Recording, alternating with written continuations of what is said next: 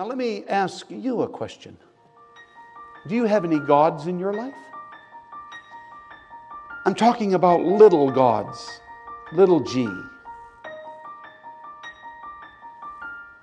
G, little g, O, D, S.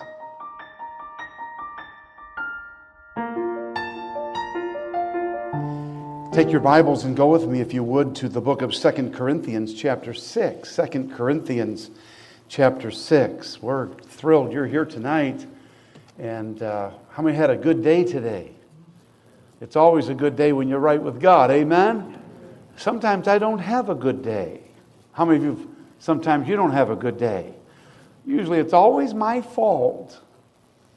And sometimes we like to blame others for our faults. but uh, really, we ought to take the responsibility of saying, Lord, I'm the problem. And I know that God wants to help us, doesn't He?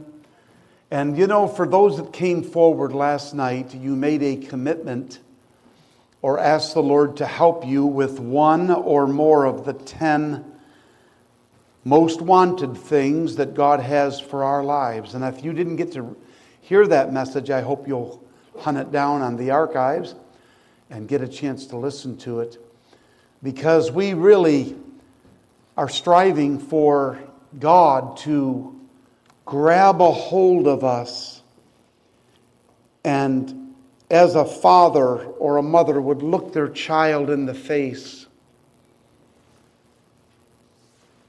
and be able to say to them, Thank you for being obedient. Thank you for being a good Christian. And I believe that's the highest honor that you could give the Lord, that you really walked with God. If Enoch could walk with God, we can walk with God. Amen? And I know that it's a delight when we spend time with Him. I want to draw your attention to verse 14 of 2 Corinthians chapter 6. The Bible says, Be ye not unequally yoked together with unbelievers. Now, oftentimes we take that little phrase right there and we say, You shouldn't marry someone that's not of your faith. And I agree to that. But that's not what the Lord is wanting to get across to us, I believe. I believe He's wanting to show us that separation not being yoked up with the world is something that we must stop allowing in our lives because it's so dangerous for us to allow the things of the world to draw our attention and take us away from God. How many know what I'm talking about? You know what sins in your life take you away from God. And so it's much more than just not being unequally yoked together. But notice what it says Be ye not unequally yoked together with unbelievers. And there's a statement here for what fellowship hath righteousness with unrighteousness? And what communion hath light with what? Darkness. What concord hath Christ with who? Belial. Or what part hath he that believeth with a what? An infidel. And what agreement hath the temple of God with what? Idols. For ye are the temple of the living God. As God hath said, I will dwell in them and walk in them, and I will be their God, and they shall be my people. Wherefore, come out, come out from among them, and be ye separate, saith the Lord, and touch not the unclean thing and I will receive you, and will be a father unto you, And ye shall be my sons and my daughters, saith the Lord Almighty. Having therefore these promises, dearly beloved, that's one of the most tender terms in the Bible. Dearly beloved, He loves you. Dearly beloved. Let us cleanse ourselves from all what? Filthiness of the flesh and spirit, perfecting holiness in the fear of who? Do we fear God anymore? The title of my message this evening is You Want to Do What? You want to do what? Parents say this sometimes to their children. I remember my dad said, I said to my dad one day, I want to grow long hair. He didn't say, You want to do what? But he could have. He just said, Where are you going to live? Quite an answer, amen, Dad? I discovered that three square meals a day and a warm bed was something that I could I could live without long hair. Amen. Parents sometimes say to their children, You did what? You want to do what? Where did you do what you did? Why are you doing these things? And I believe that God could say to every one of us, maybe before the week's out, you want to do what? I believe God expects holiness from us. He saved us to be holy, didn't He? He saved us to be honorable. He saved us to be a good testimony in a wicked, wicked world. You know, as the world gets worse, we ought to get better. Some things that are happening today we thought would never happen where we live. And yet, horrible things are happening. And there's nothing worse than children of God doing something that the Lord would say, Why did you do that? Or what did you say you were going to do?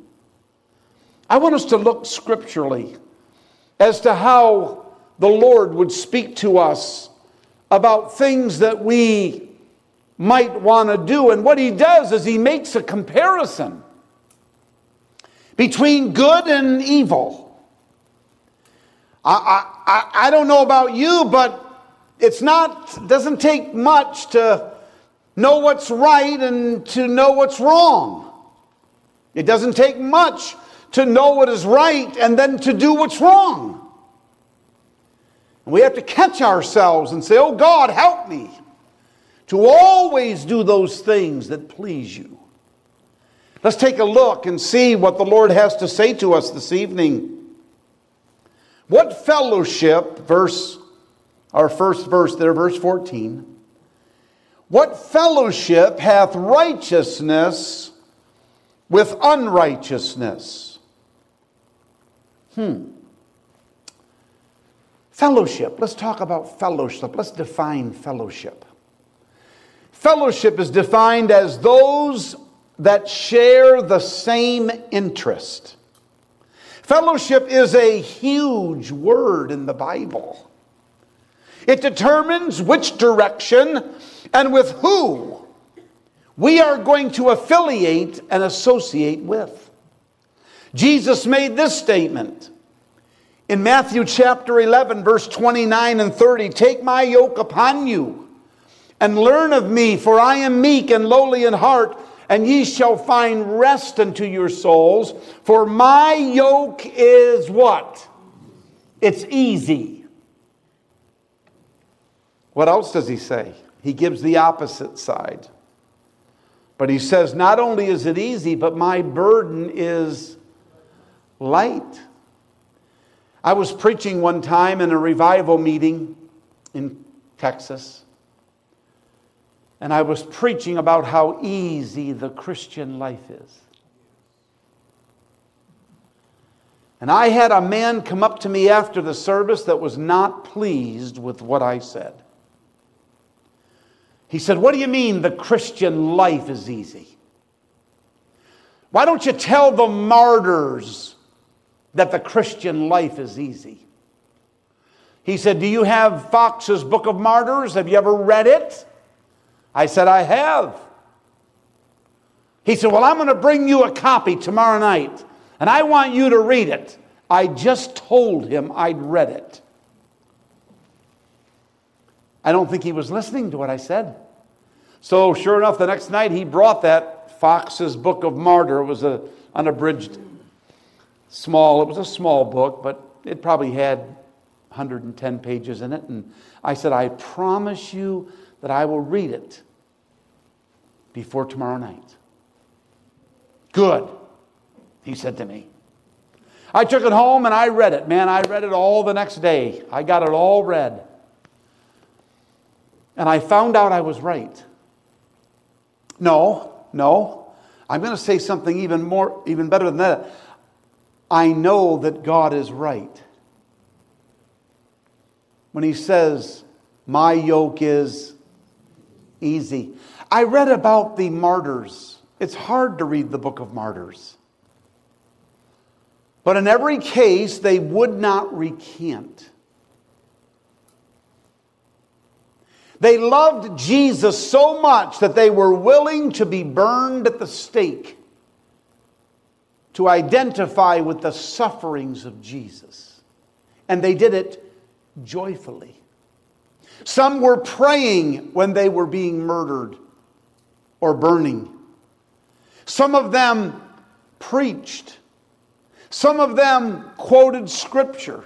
Some of them gave a final warning to people about their need of the Savior, and they gave the gospel as they are dying for Christ.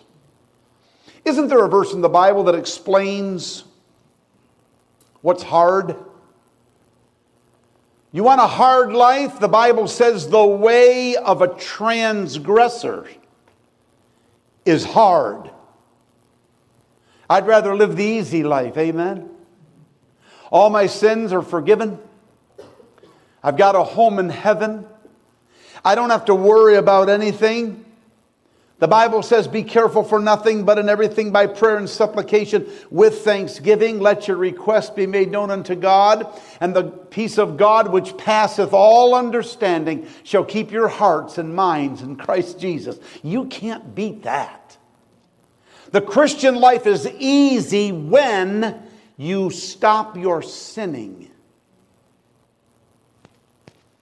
and start walking with God and being faithful to the Lord. When you live for yourself, the Christian life can be very difficult. How can we let a world know that Jesus is worth accepting if they don't see Jesus in us.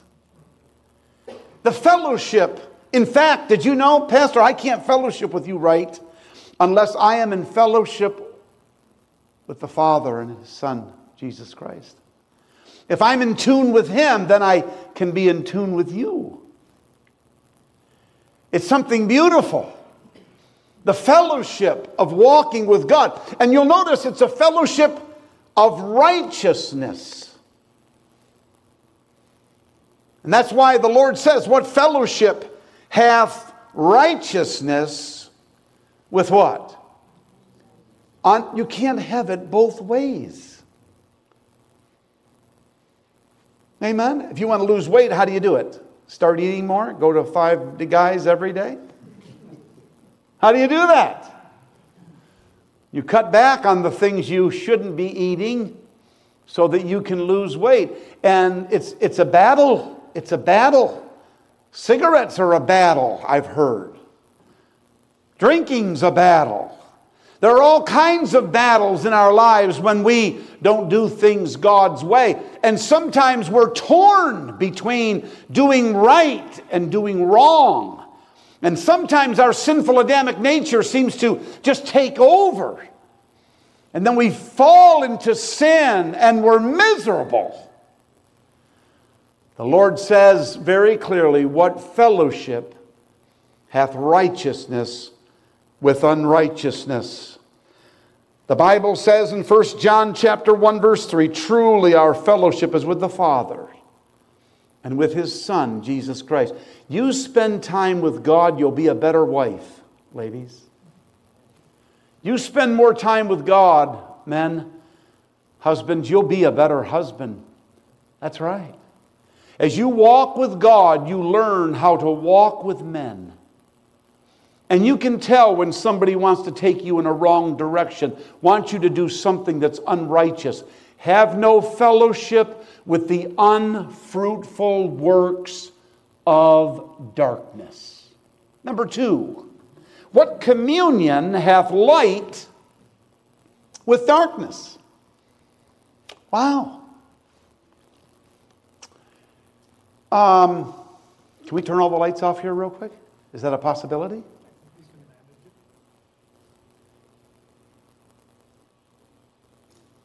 Quickly. Keep going. Keep going. Keep going. Get rid of all of them if you can. Oh, it's getting better. It's getting better. Keep going. Keep going.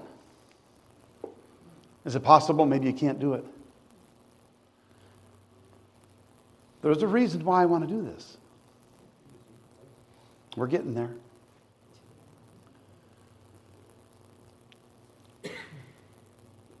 How many of you saw the nasty face I made at you just now? How many didn't see it? All right, you can turn the lights back on. Kind of hard to see in the dark, isn't it? Men love darkness rather than light because their deeds are evil.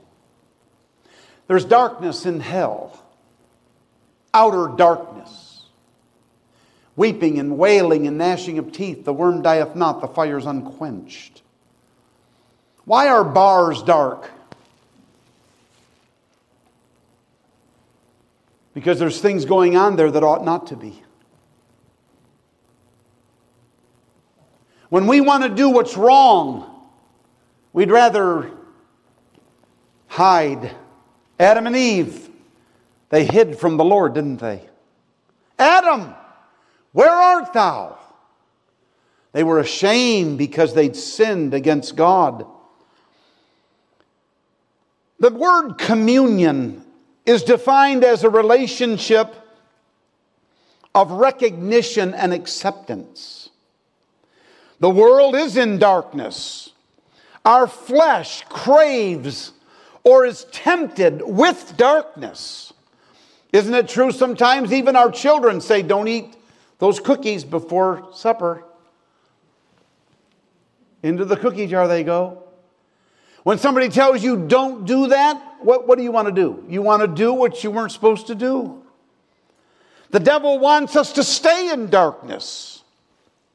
There have been even people that grew up in a church like this. I heard of a, two young people that went off to Bible college.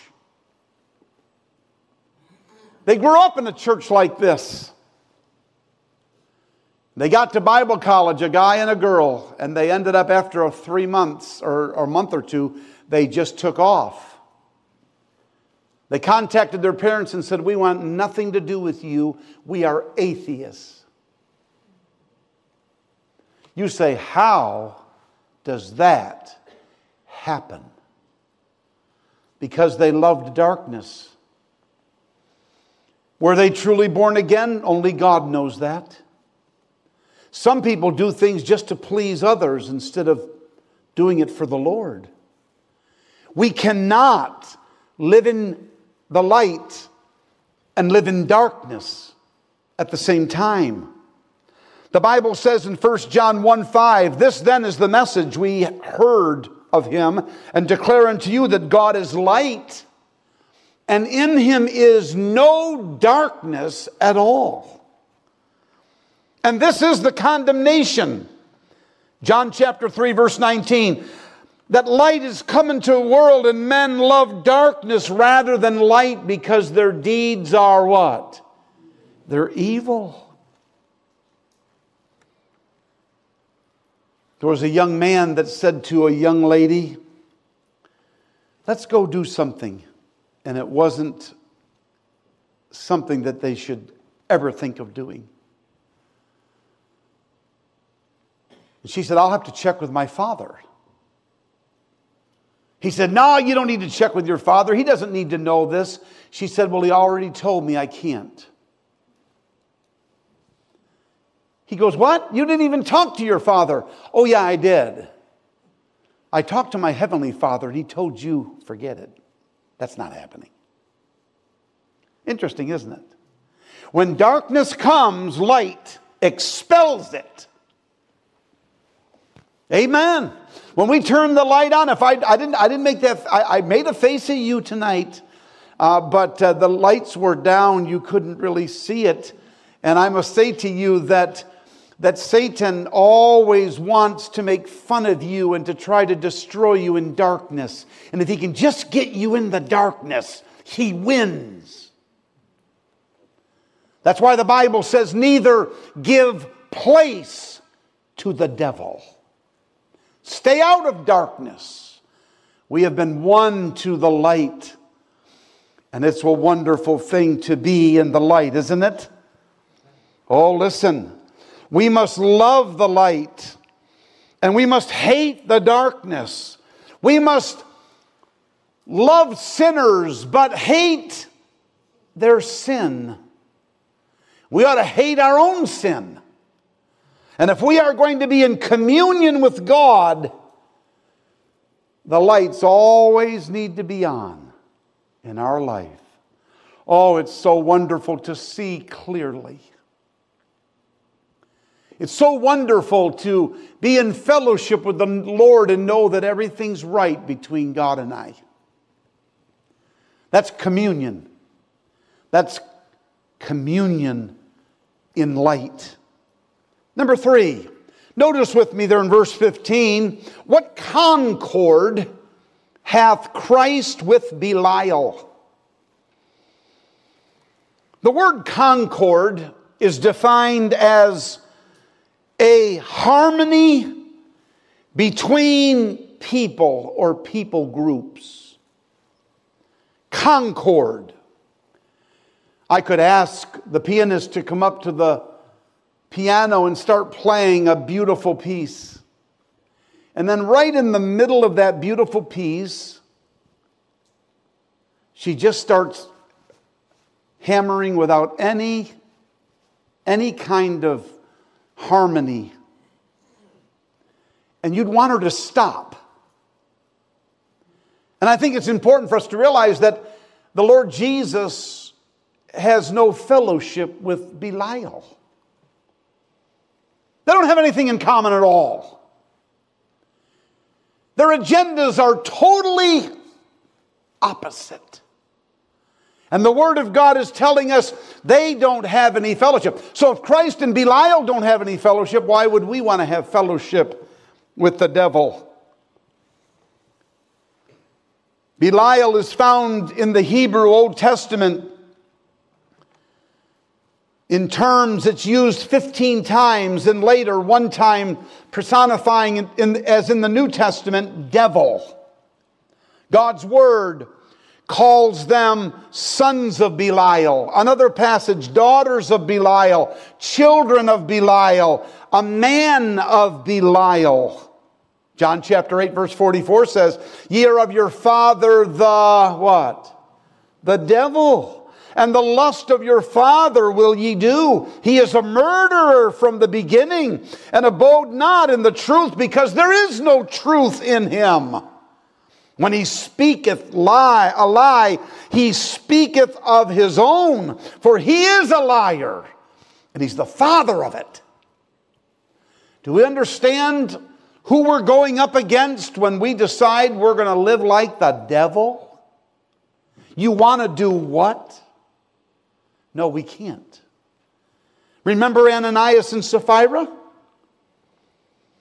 I think they saw that Barnabas had sold some property and given the money to the Lord, and uh, they kind of thought, well, you know, maybe we ought to just buy, sell some property and we'll say we're giving it all and we'll just give part of it.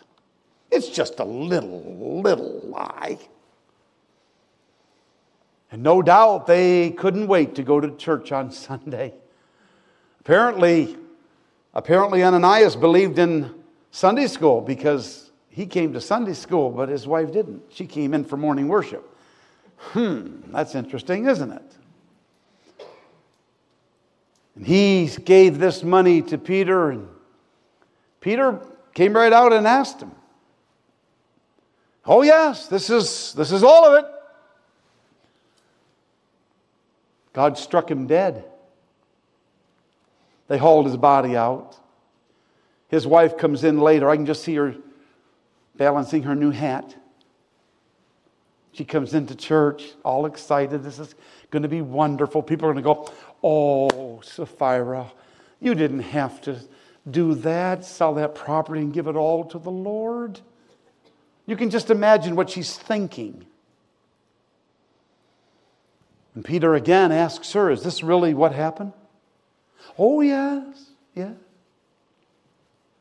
Well, the men that carried your husband out are going to carry you out. And she dropped dead.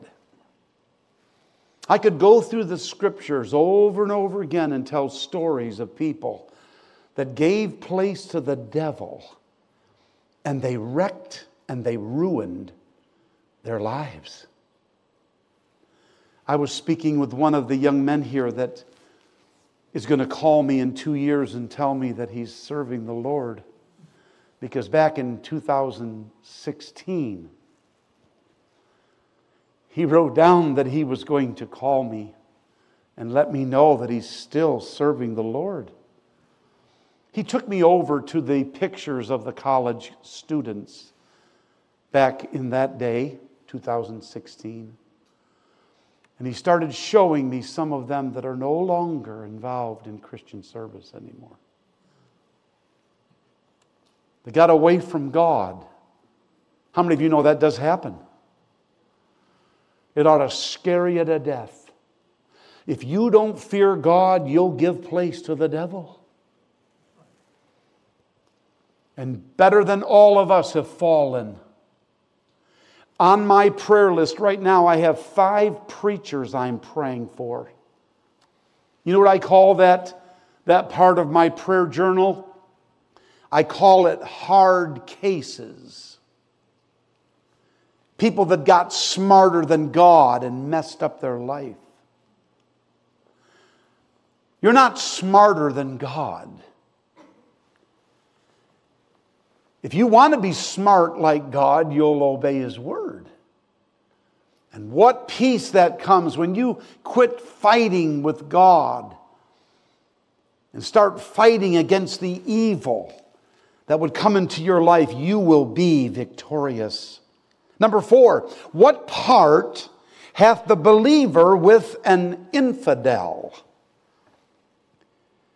Let's define an infidel. An infidel is a person accused of disbelief in the central tenets of God's holy word. The word infidel is used twice in the New Testament. One time there in 1 Timothy chapter 5 and verse 8, listen to this verse. But if any provide not for his own, and especially for those of his own house, he hath denied the faith and is worse than an infidel.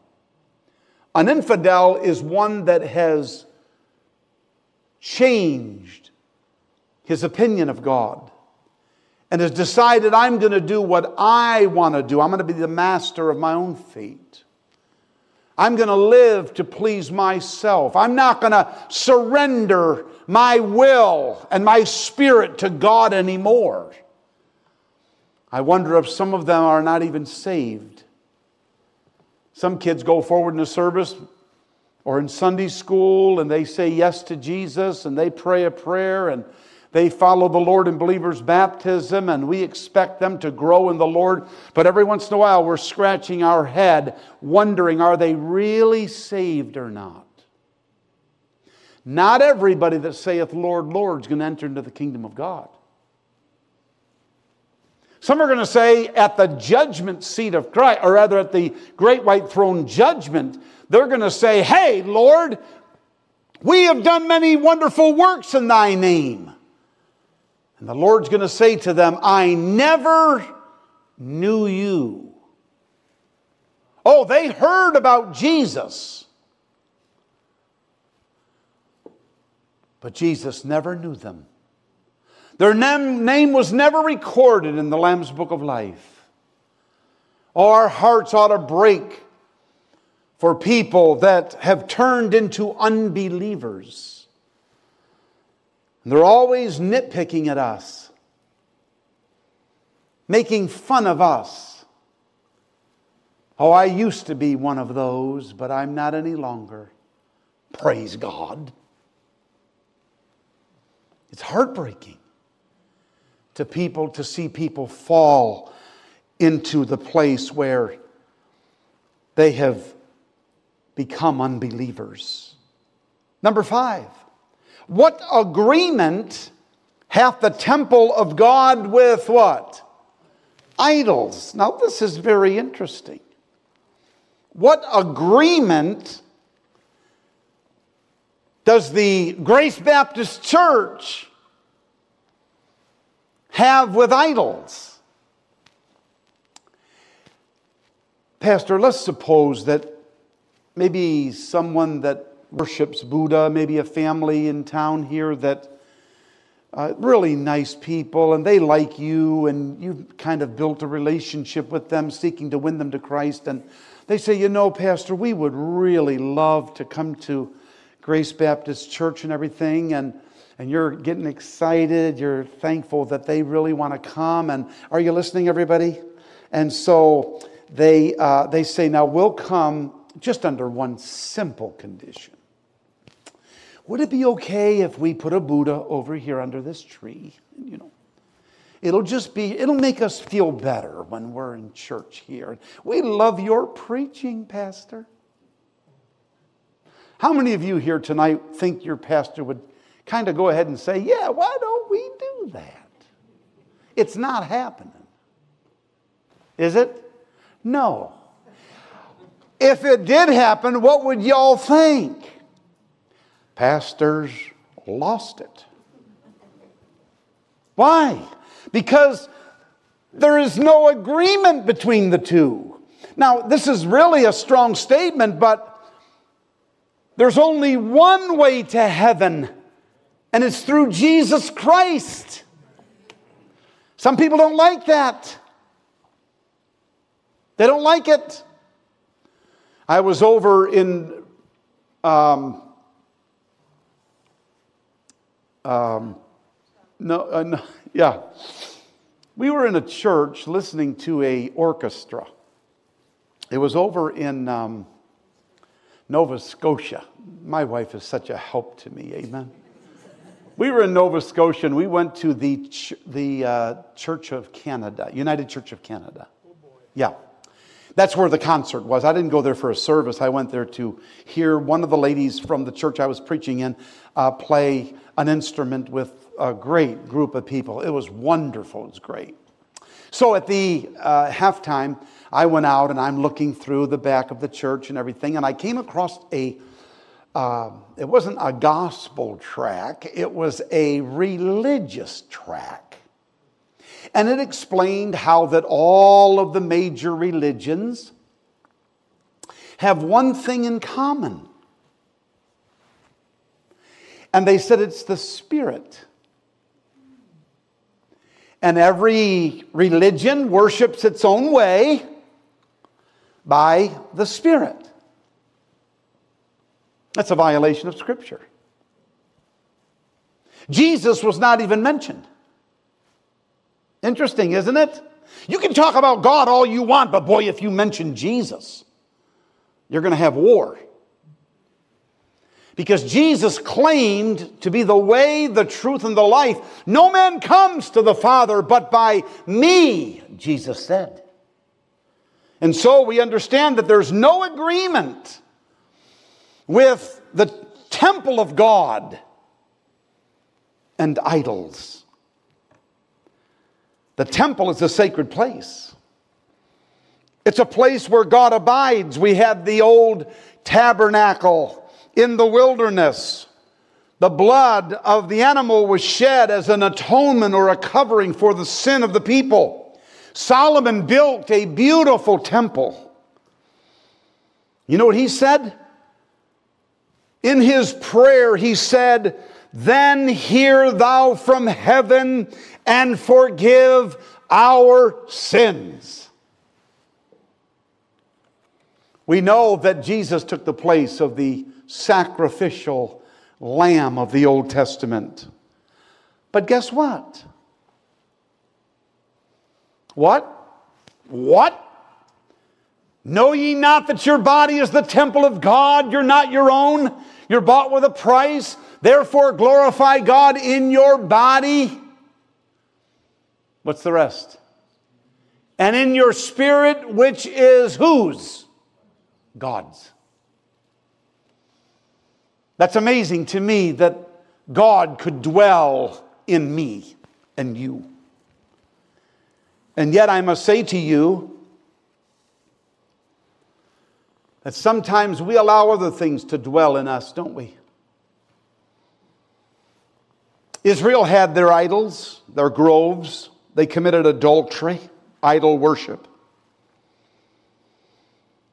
God's first commandment to mankind was in Genesis chapter 20, verse 3 Thou shalt have no other gods before me. God's a jealous God. In Exodus 23, verse 13, God said, Make no mention of the name of other gods. That's a strong statement, isn't it? Judges 10 13 said, Ye have forsaken me, and you served other gods, wherefore I will deliver you no more. That's what he told the Israelites. In Jeremiah 25 6, and go after, go not after other gods to serve them, and I will do you no hurt. If you don't go after other gods, I won't have to put any hurt upon you. And you know what the opposite of that is? In Jeremiah 44, verse 5, it said, They burned incense unto other gods. Now, let me ask you a question Do you have any gods in your life? I'm talking about little gods, little g. G, little g, O D S. We would get upset with people that worship idols, wouldn't we? Or at least we would say that's wrong. We don't have Christ on a crucifix because he's not on the cross. Amen. He's seated at the right hand of the throne of God. But I think we have gods. I think one of them is selfishness. Remember when Jesus was going through Gethsemane? The Bible says all his disciples forsook him and fled. How about pleasure? Pleasure's a God in Christians' lives. Lovers of pleasure more than they are lovers of God. Haven't we all been guilty of that?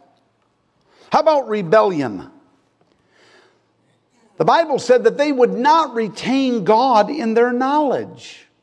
Who wants to be think about, thinking about God when we're sinning? How about a bad spirit? An inconsiderate spirit, an indifferent spirit, an inflated spirit. Look at me, look what I've accomplished. An intolerant spirit. Do you remember those disciples that were commissioned by the Lord to go out and do great mighty works? And they couldn't cast the demon out of the, the man's boy? They lost their power because of some little God in their life that robbed them of God's power. Did you know that I believe that I could have the power of God one minute and I could lose his power the next minute. Him that knoweth to do good and doeth it not, to him it is what? It's sin. If I regard iniquity in my heart, the Lord will not what? He won't hear me. I've often wanted to text the Lord haven't you? Wouldn't that be the neatest thing? What's the percentage of the prayers you hear from me, Lord? Because if I'm not right with God, He doesn't hear me. The first prayer He does hear is when I repent of my prayerlessness. Then He hears me. And God can open up the windows of heaven and pour you out a blessing Amen. How many had that happen to you? I have. It makes me want to stay clean before the Lord, but I could have gods. Sometimes our toys become our God. Addictions become our God. Worldly influences become our God. And we must ask the Lord, help me not to have any other gods before me. Can you imagine God saying to you, You want to do what? That should not happen in the Christian's life. I didn't say we're perfect. I'm not preaching sinless perfection. I don't think that we can all be perfect and never sin again. Now, I know some people that think they're perfect. And you probably know some people like that too, and they're not. My wife and I were visiting a lady that was a sister of a lady in our church. We went by to see her and we were talking about salvation, how to be saved. And I, I said to her, Have you ever sinned? She said, No. I've never sinned. I said, Do you know what sin is? Doing something wrong? Yes, that's right. Doing something wrong? Yes. Have you ever done anything wrong? Not to my knowledge. I said, You just lied to me. Oh, we tried to bring her to salvation and we shared the gospel with her. She had nothing to do with us. Her God was herself. That's a pretty small package, isn't it? To live your life and hear the truth, like Marilyn Monroe. Have any of you heard of Marilyn Monroe? You don't have to raise your hands necessarily, but Marilyn Monroe lived a fast and loose life. Billy Graham had an opportunity to meet her one day. A friend of his worked it out where they got to meet with her. She said, What do you want? He said, I want to tell you about my Jesus. She said, I want nothing to do with your Jesus conversation was done. Whenever I see a picture of Marilyn Monroe, my heart grieves for those that think they are smarter than God. And they will end up in hell, but before they end up in hell, the Bible says that every knee shall bow and every tongue shall confess that Jesus Christ is Lord. But it'll be too late. I think it's time for us to give up our gods. Don't you think so? If something comes between you and the Lord, it needs to be put aside. We need to die to the flesh. that we might become alive in the Spirit of God. Let's bow our heads together, may we? Thank you for watching the message today. We invite you to join us again every Sunday and Wednesday for more inspiring messages from God's Word.